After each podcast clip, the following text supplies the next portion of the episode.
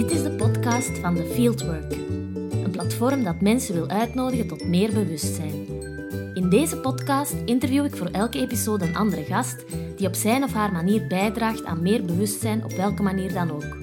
Dit zijn mensen die ik interessant vind, waar ik iets van kan leren en wiens verhaal ik inspirerend vind. Welkom bij ons gesprek en veel luisterplezier.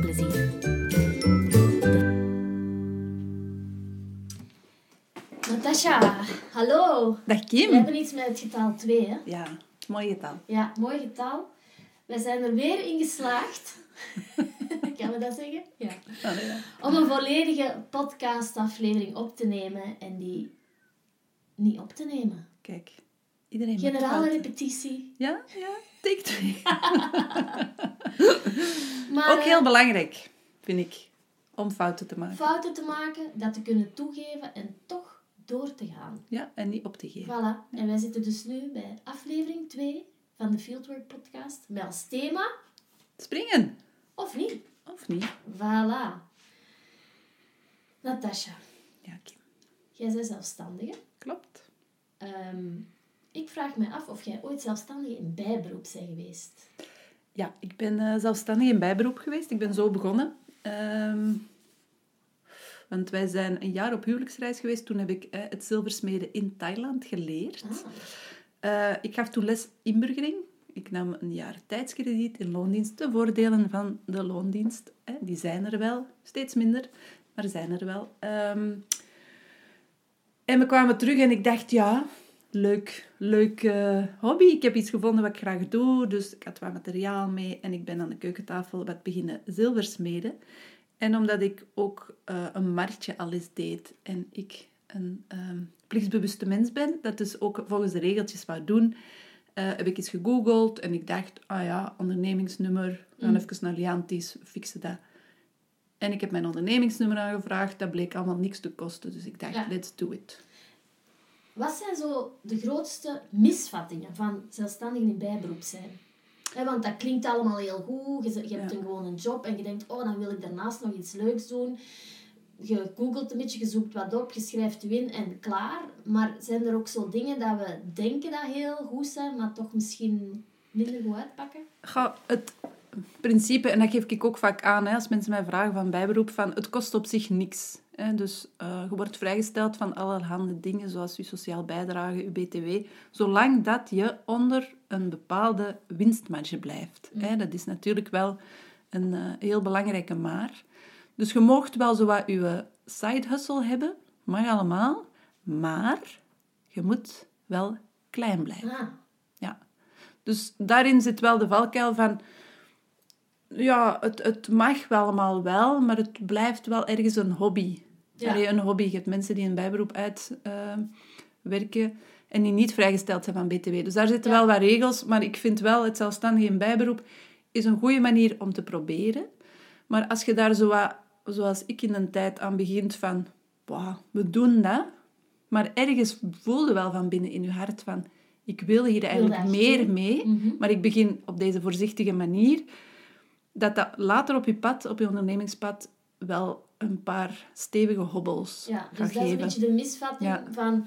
oh, dat is een ge- gemakkelijk begin en dan daarna kun je nog zien, maar soms heeft het ook wel grote nadelen als je dan effectief begint te groeien Ja. of als je dan effectief eh, wilt dat het voor een inkomen gaat beginnen zorgen, Ja. want dan komen er toch plots heel veel kosten bij of dan heb je toch plots een, een, een inkomensplafond of een verdienplafond Ja, waar dat je onder moet blijven. Dus ja, wat je eigenlijk aanzet om klein te blijven. Ja, dus dat bijberoep moeten zien als iets erbij. En waarom blijven mensen vaak in dat bijberoep? Voor die zekerheid van dat, van dat loon. Hè. Mm. Natuurlijk, Gouden kooi. de gouden kooi. Ja. Hè, veel mensen in, de, in het onderwijs. Ik stond zelfs ook, allee, ook al was ik niet vast benoemd en zo, dat was wel het onderwijs. Ehm,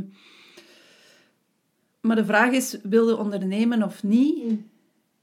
Wat voel je eigenlijk? Heb je zin om die sprong te wagen? En wat houdt u tegen? Is dat angst? Is dat eh, beperkende gedachten? hè? Ehm, en dat bijberoep begin er zeker aan als eerste stap, maar begin er geïnformeerd aan. Dus ik heb mij toen eigenlijk amper geïnformeerd. We spreken over tien jaar geleden. Ehm, dan was er nog helemaal niet zo al die business coaches en ehm, minder. ja. Instagram en sociale media en eh ondernemersretreats zoals wij organiseren. Ja. Zeer waardevol. Mhm. Dat was er allemaal niet. Mhm. Dus wat was er? Unizo. Ja. En Unizo blijft wel een, vind ik toch, ik heb nu wel de afdeling eh, Markant, denk ik, die wat meer naar vrouwen... eh, Ja, die springplank. eh, ja, dat is niet zozeer, dat is meer een, een programma, maar het, het gaat erom dat dat nog altijd wel Unizo en Markant en zo... Het is heel corporate. Mhm. En vanaf dat je naar het creatief ondernemen gaat, vind ik dat de, de begeleiding toch... Allee, je voelt je daar gewoon niet direct van, oh, dat is zo Persoonlijk, ja. niet echt my people of zo. Nee. En ik denk nu, vandaag de dag, ja, kun je echt eh, mensen vinden met wie dat je aansluit qua manier van ondernemen. Dus daarin heb ik een heel parcours afgelegd dat ik vandaag, denk ik, hopelijk anders ga doen. Ja. Ja, wij maken deze aflevering ook een beetje op vraag van de luisteraars. Eh, dat was bijvoorbeeld al een eerste vraag. Hè. Vertel eens iets meer over zelfstandig in bijberoep. Omdat we ook merken dat er toch nog heel wat mensen zijn die twijfelen over de field workation. Ofwel omdat ze nog niet goed weten van ja, ik wil misschien wel iets gaan ondernemen, maar ik durf niet goed of ik ben een beetje bang om de sprong te wagen. Of dat zal ondernemer zijn en ze zijn dan wat bang van de investering. Of gaat dat er wel, ga ik er wel iets uithalen? Of durf ik het mezelf wel geven? En voor die mensen, luister goed. Blijf luisteren tot op het einde, want we hebben straks nog een mooie aanbieding voor u. Inderdaad. Dus Yes. Dus uh, Natasja, je hebt al een beetje gebabbeld over wat zijn de grootste misvattingen van eh, ehm, een zelfstandig in bijberoep zijn. Ehm, maar wat zijn nu eigenlijk de grootste voordelen voor u van het hebben van een onderneming, van het zelfstandig zijn? Wat maakt dat dat voor u de manier is om uw werk vorm te geven? Ehm, ja, die overstap van zelfstandig in bijberoep naar hoofdberoep was natuurlijk een grote stap. Hè, want je geeft eh, veiligheid op. Hè, de veiligheid van de loondienst, Ja. die ook vaak, denk ik, een illusie is. Hè. Mhm. Ehm, je geeft wel een vast loon op Mhm. om het loon helemaal zelf te gaan creëren. Ehm, dus daar zit wel een verantwoordelijkheid. Hè? Want jij moet zorgen dat je zaak genoeg opbrengt om jezelf en eventueel de mensen die met wie je samenwerkt een loon te voorzien. Dus dat is niet niks. Je bent daar de hele tijd mee bezig. Eh, dat neemt enorm veel eh, headspace en stress en in je lijf. Ehm, maar als daar genoeg tegenover staat, dan Ja. kan daar balans in zitten. Hè? Want En bij mij... waarvoor doe jij het dan? Ja. is dan hetgeen dat je zegt, wow, dat is zo... Voor mij is dat vrijheid. Hè?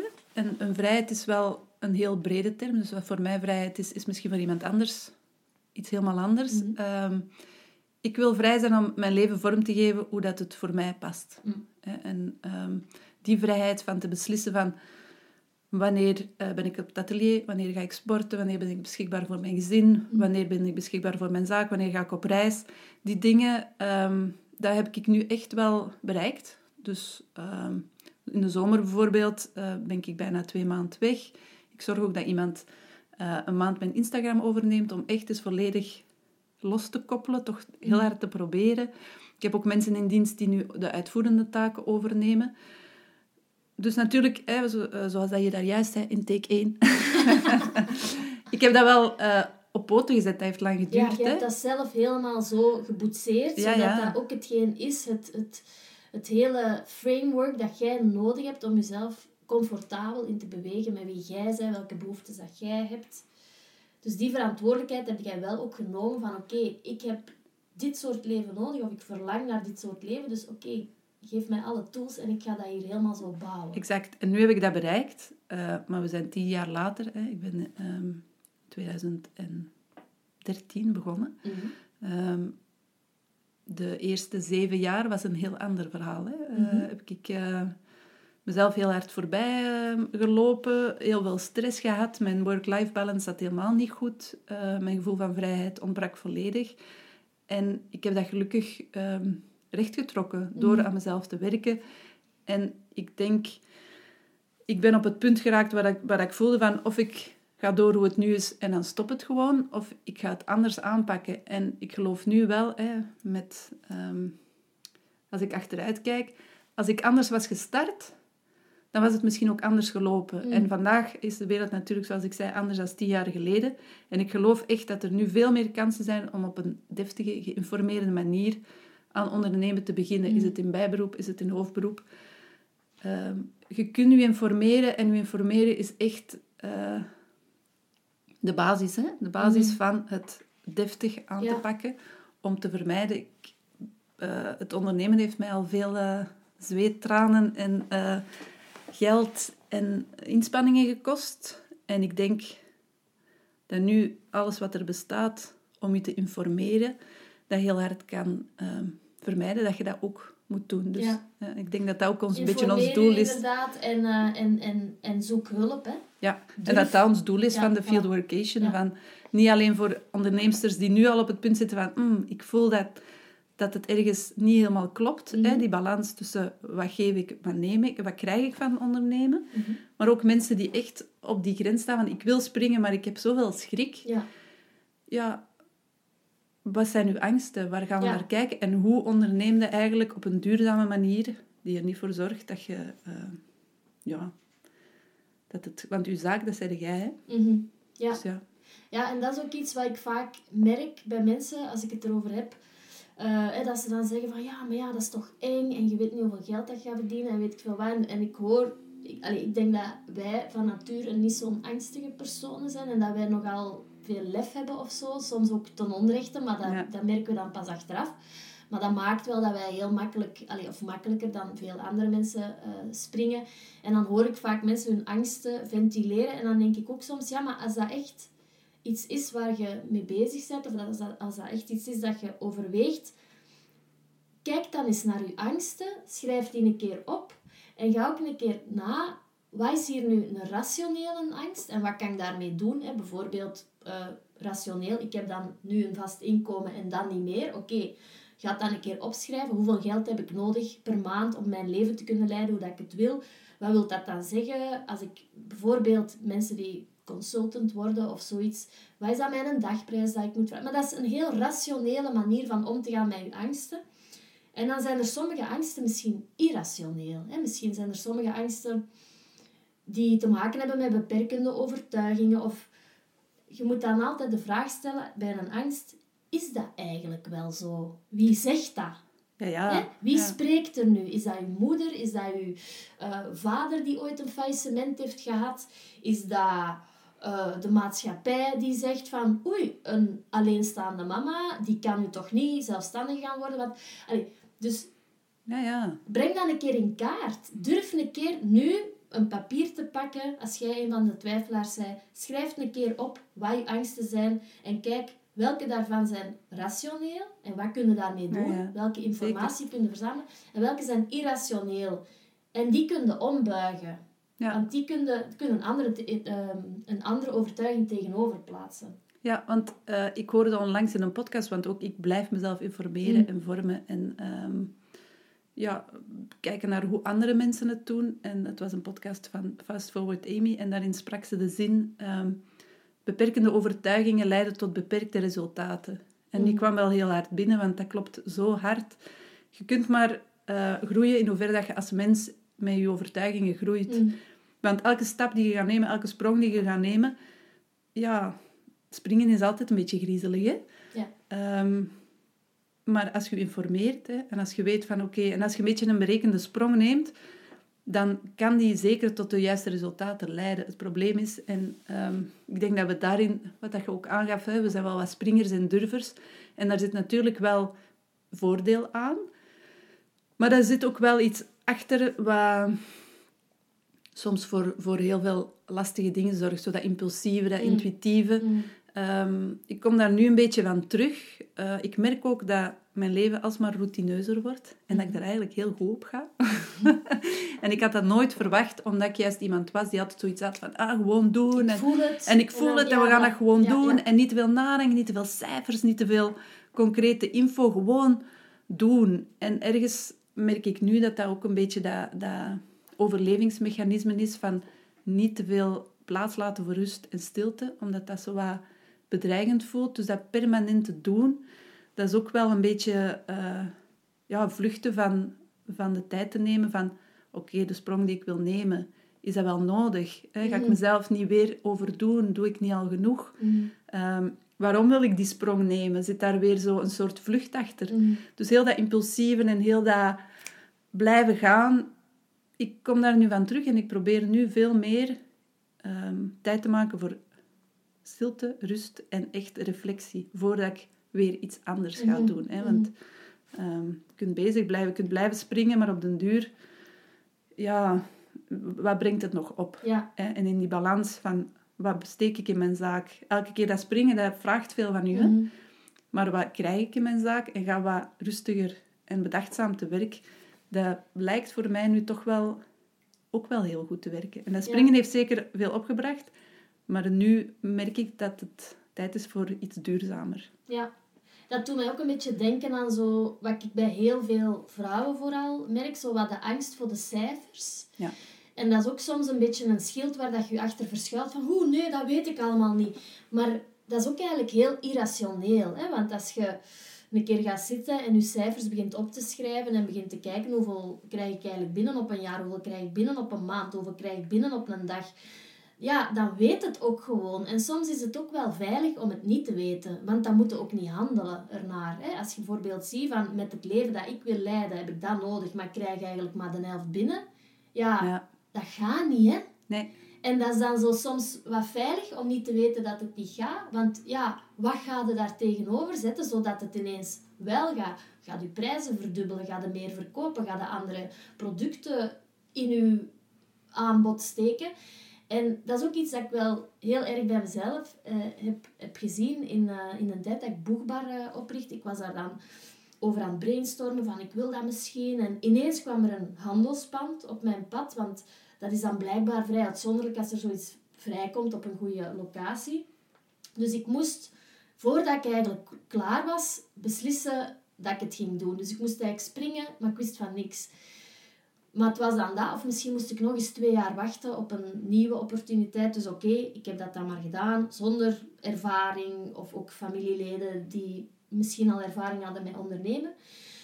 Dus ik ben dan gewoon gesprongen met al mijn enthousiasme en ik kan ook heel hard werken en ook heel impulsief en alles wat je wilt. En na anderhalf jaar, boegbaar, dacht ik ineens, hoe moet dat eigenlijk?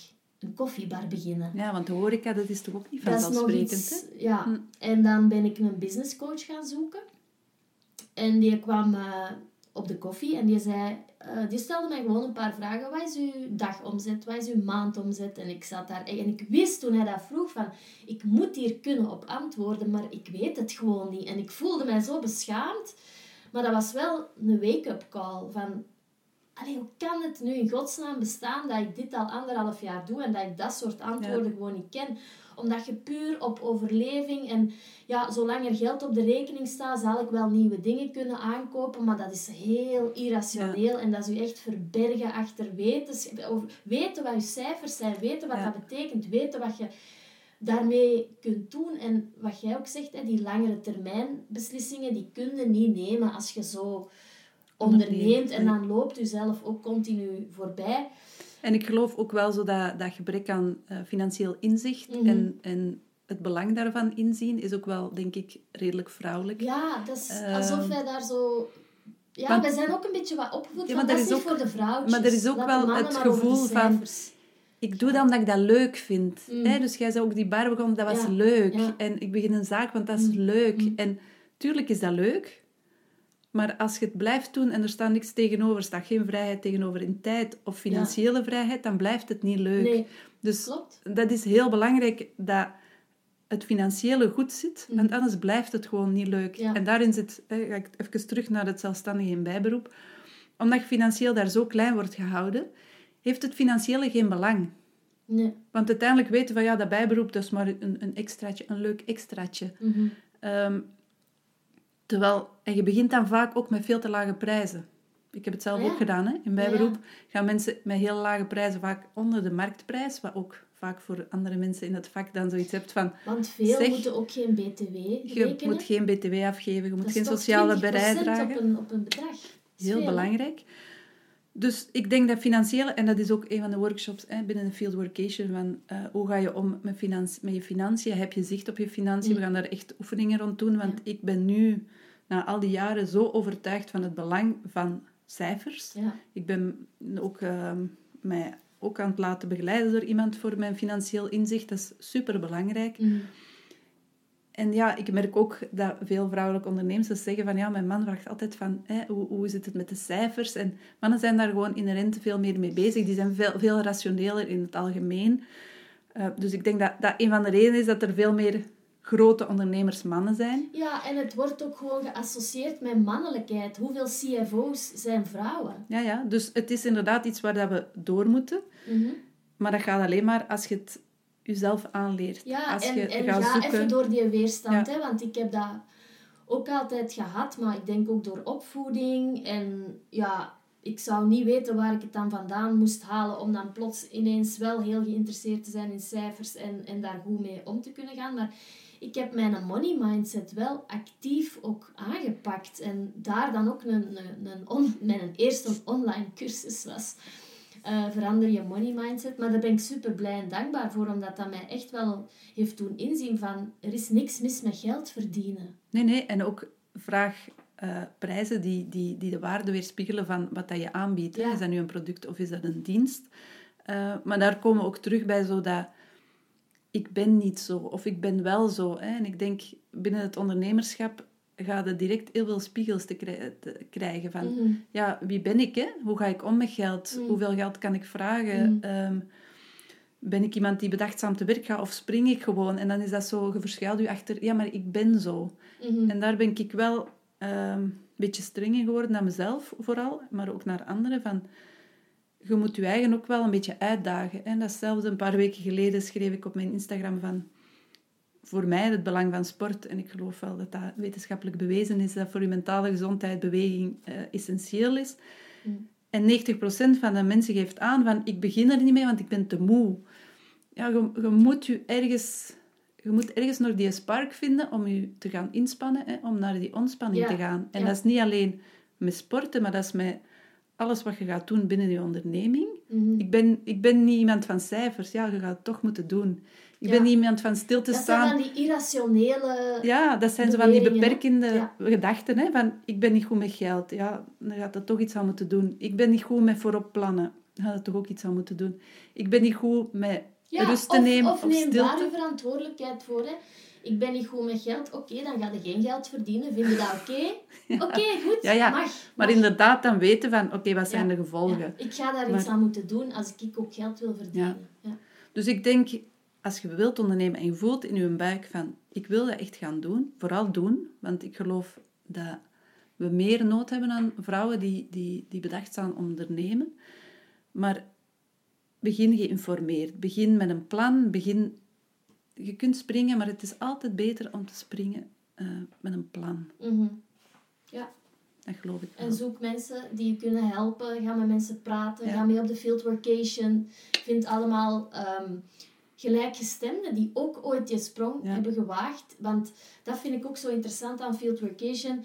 We hebben totaal verschillende soorten ondernemers. We hebben mensen die meer in het creatieve veld zitten. We hebben mensen die meer in het financiële veld zitten. Je hebt consultants. Je hebt mensen die met de tuin bezig zijn. Allee, een heel breed- Ja, superbreed spectrum. Maar iedereen heeft ooit op een dag beslist, ik ga dat gewoon doen. Ja, Er is nooit aan niemand zijn deur iemand komen bellen, ting dong, vandaag word jij ondernemer, stap maar buiten. Nee, nee, jij beslist dat zelf. Dus die, die daadkracht, die, eh, dat stoere, dat, dat lef heeft iedereen ooit gehad. En dat bindt mensen en dat Ja. is ook heel herkenbaar. En dat geeft ook steun van, ah ja, wij zijn hetzelfde. Wij hebben zelf die een dappere sprong gewaagd. Wij hebben zelf ons in dat onzekere gebied begeven. En ook voor mensen die nog eh, op de rand van het, de, de, de springplank eigenlijk staan, ja. kan dat wel vertrouwen geven om die mensen te zien van, hé, hey, maar zo ziet dat eruit als je springt. Ja. Ja, ja, ik denk dat dat heel waardevol is. En ik denk, de twee plekjes die nog overblijven, eh, zouden wij graag gevuld zien. Want ik denk, hoe meer ziel, hoe meer vreugd. En hoe diverser uh, de deelnemers, hoe beter. Ja. Uh, maar dat daar zeker nog plek is voor mensen die zeggen van... Ja, ik sta echt sta echt op op de de- rand de van de springplank. ehm, en ik ben echt wel klaar. Ja. Maar ik wil geïnformeerd Mhm. beginnen. En ehm, die, die, die mengelmoes kan zeker... eh, Meerwaarde meerwaarde zijn voor iedereen. zeker. Zeg, vertelt eens uw springplankverhaal. ja. Ja, het is een mooi verhaal. Het is een prachtige metafoor. En eh, jullie Het weten is al een parabel. dat ik graag in beelden spreek. Mm. Ehm, twee jaar geleden waren we op vakantie in eh, Oostenrijk. We reden door Duitsland, waar er prachtige open eh, luchtzwembaden zijn in de zomer.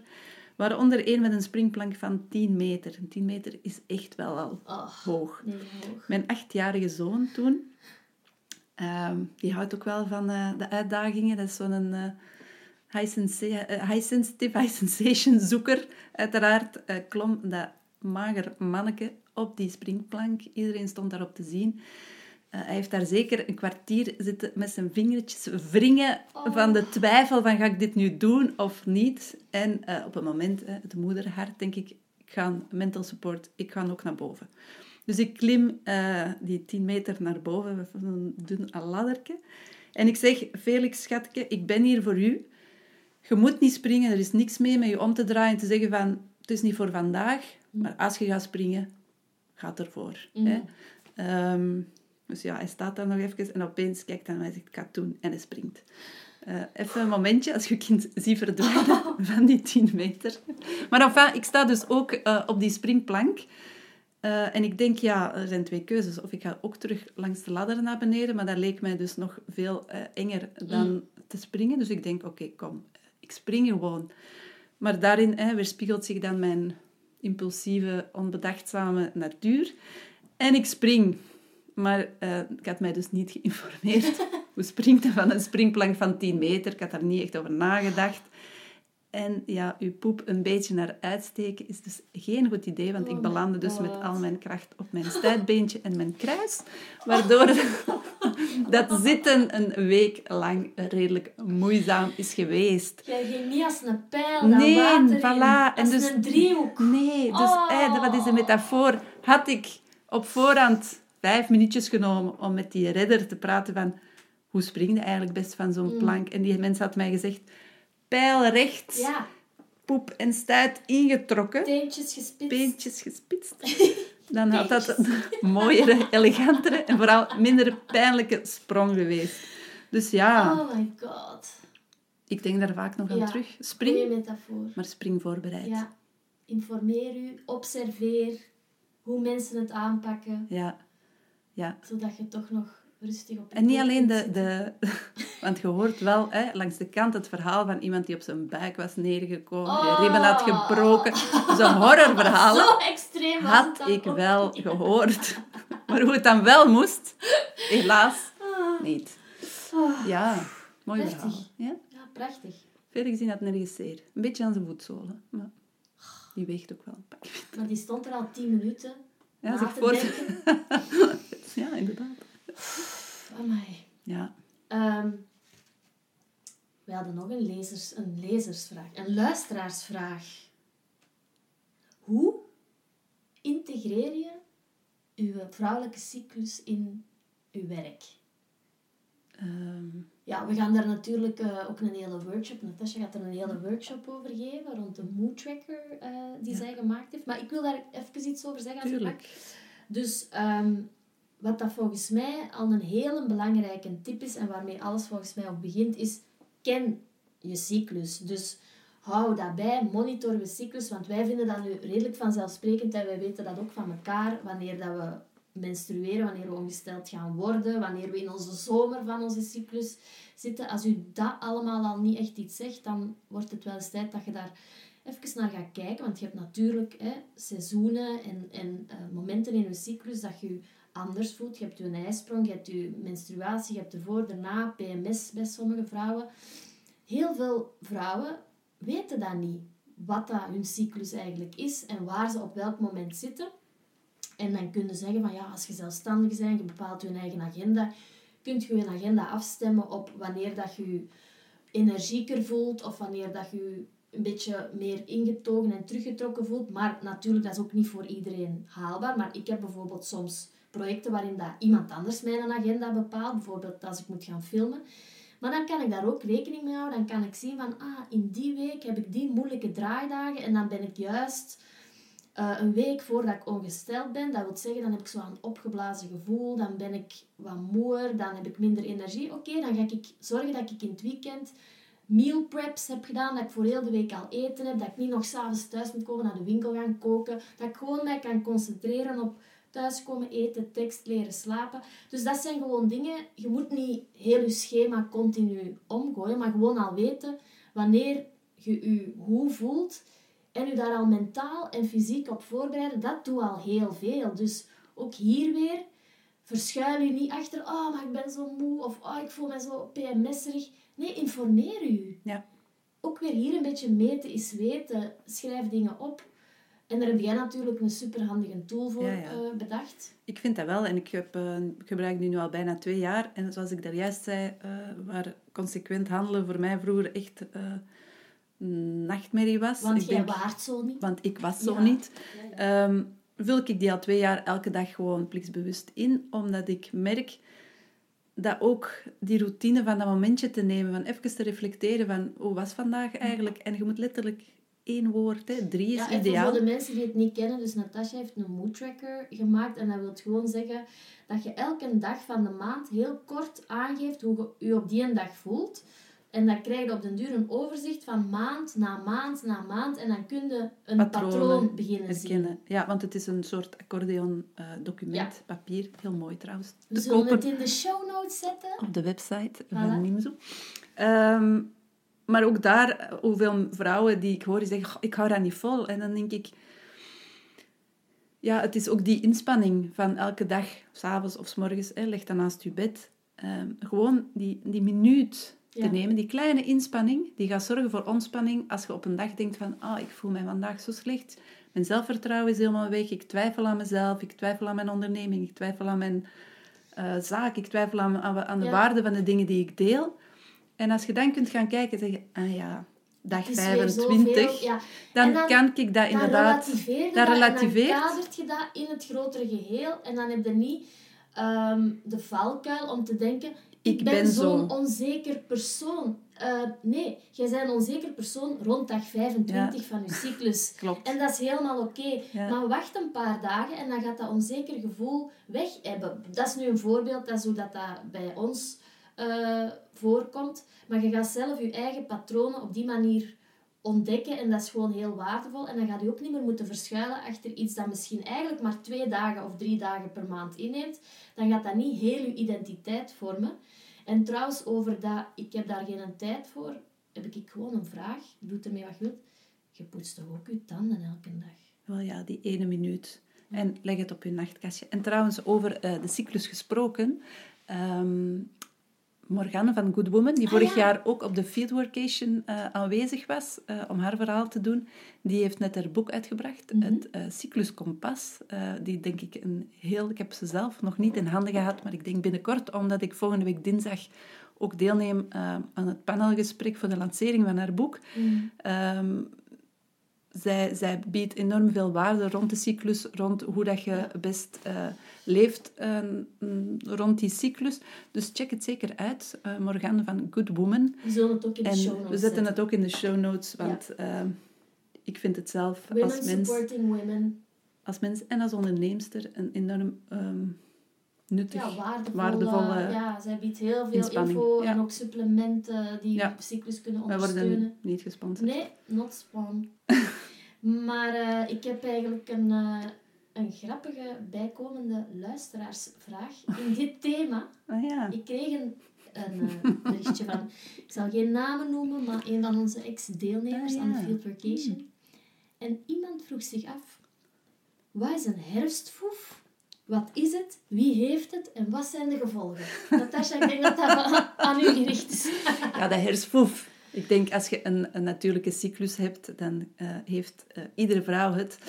En iedereen kent het. Dat is die, die, die, ja, die iets wat drogere uh, vagina. de week voor je regels. Weet je, het is zomer geweest, het is lente geweest, het is zomer geweest.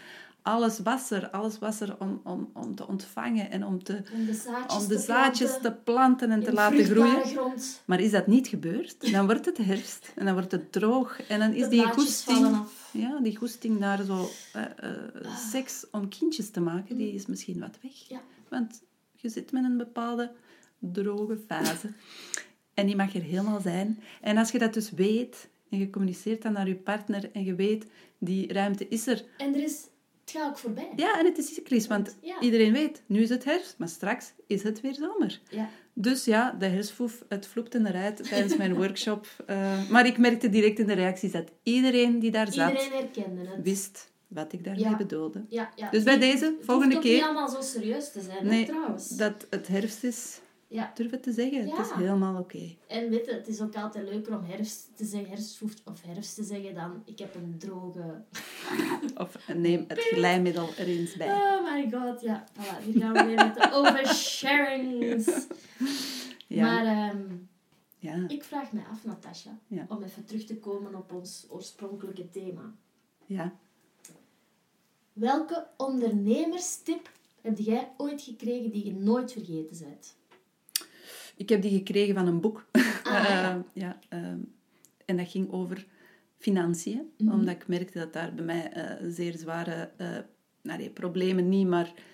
eh, het kon op Uitdagingen. de nodige uitdagingen waren. En niet zozeer naar eh, de financiën van mijn zaak, maar meer hoe ik daarmee omging. Dus aan het einde van de maand bekijk je elke maand van... Oké, hoe was de maand? Wat was de omzet? Ehm, en zet geld opzij voor je btw Ah, en voor je belastingen op een andere rekening, idealiter, waar dat je niet gemakkelijk aan kunt. Ik heb dat dus gedaan bij een andere bank. Ik was dan ook letterlijk die bank af kwijt, die pincode. Allee, heel goed, want dat geld zit daar vast. Eh, omdat er ehm, na het zelfstandig in bijberoep een andere fase komt, waar vaak ehm, toch wel bepaalde financiële uitdagingen kunnen komen. En als dat potje daar staat, ik heb ook een potje voor mijn mensen in dienst, dat ik die mensen zeker twee maanden loon kan uitbetalen. Je weet maar nooit. Dus geef je eigen gemoedsrust door financieel vooruitziend te zijn en te zeggen van, ik zet het opzij, de dag dat ze aan mijn deur komen kloppen, heb ik het geld. Mhm. Ja, want dat is vaak ook een misvatting. Ik weet dat nog toen ik zelf eh, pas een vernootschap had en uw winkel gaat openen en al dat geld stroomt binnen en je denkt, wow, Oh, ik ik ben zo rijk. Ja. En dan komt iedereen pas eigenlijk na twee jaar beginnen eigenlijk Ja. de echte rekeningen te komen, want je hebt allerlei voordelen in de eerste twee jaar.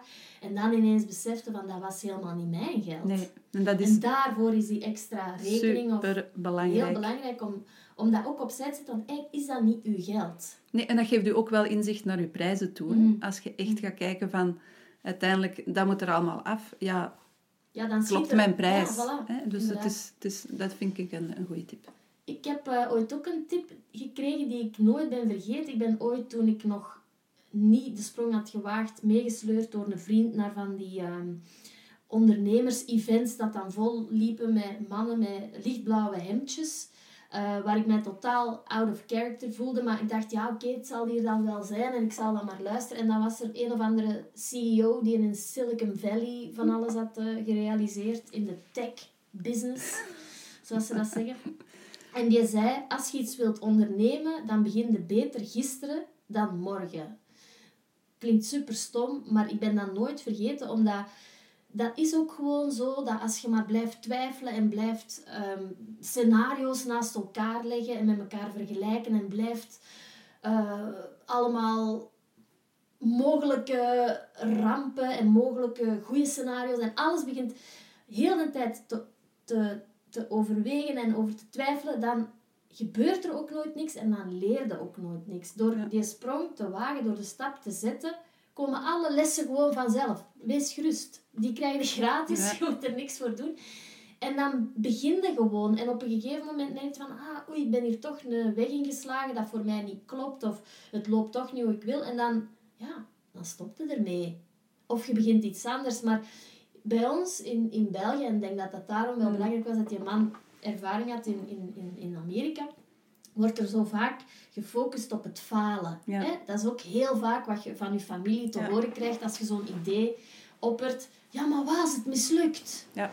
En hoeveel geld gaat er dan niet kwijt zijn? En dan kom ik natuurlijk ook terug op wat we daar straks zeiden van... Eh, je moet niet blind springen. Je moet niet met je, met je poep naar achter Nee. van 10 meter in, van de wipplank springen. Maar neem berekende risico's. En wat is het ergste dat kan gebeuren? In veel gevallen verliest je een beetje geld. Ja. Ehm, en je gaat natuurlijk niet heel Ja. je moeder haar erfenis vergokken. Maar ehm, spring wel overwogen, maar neem die risico's en dan komen alle lessen gratis op je pad. En je moogt falen en je moogt opnieuw beter falen en nog eens falen. En op een gegeven moment heb je een succes en je leert en je hebt zo'n boeiend en rijk leven. Dus ja, ja, dat is waar. als je wilt springen, liever gisteren dan morgen. Ja, en met dat springen, dat, dat hoeft niet direct zo van... Ah, ik begin een zaak. Dat kan ook zijn spring van...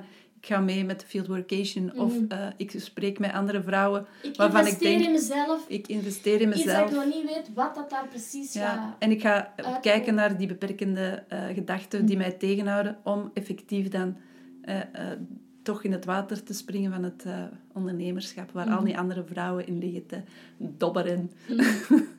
maar ook wel tof, zoals te zwemmen en zo. Ja, speaking over eh, de field workation, er zijn dus nog, Twee plekjes. ja, er zijn nog twee kleine plekjes. En we weten van een paar mensen dat ze nog aan het twijfelen zijn. We zijn met een paar mensen in gesprek. Maar wij zouden graag ehm, aanbieden om met een paar mensen nog even te babbelen.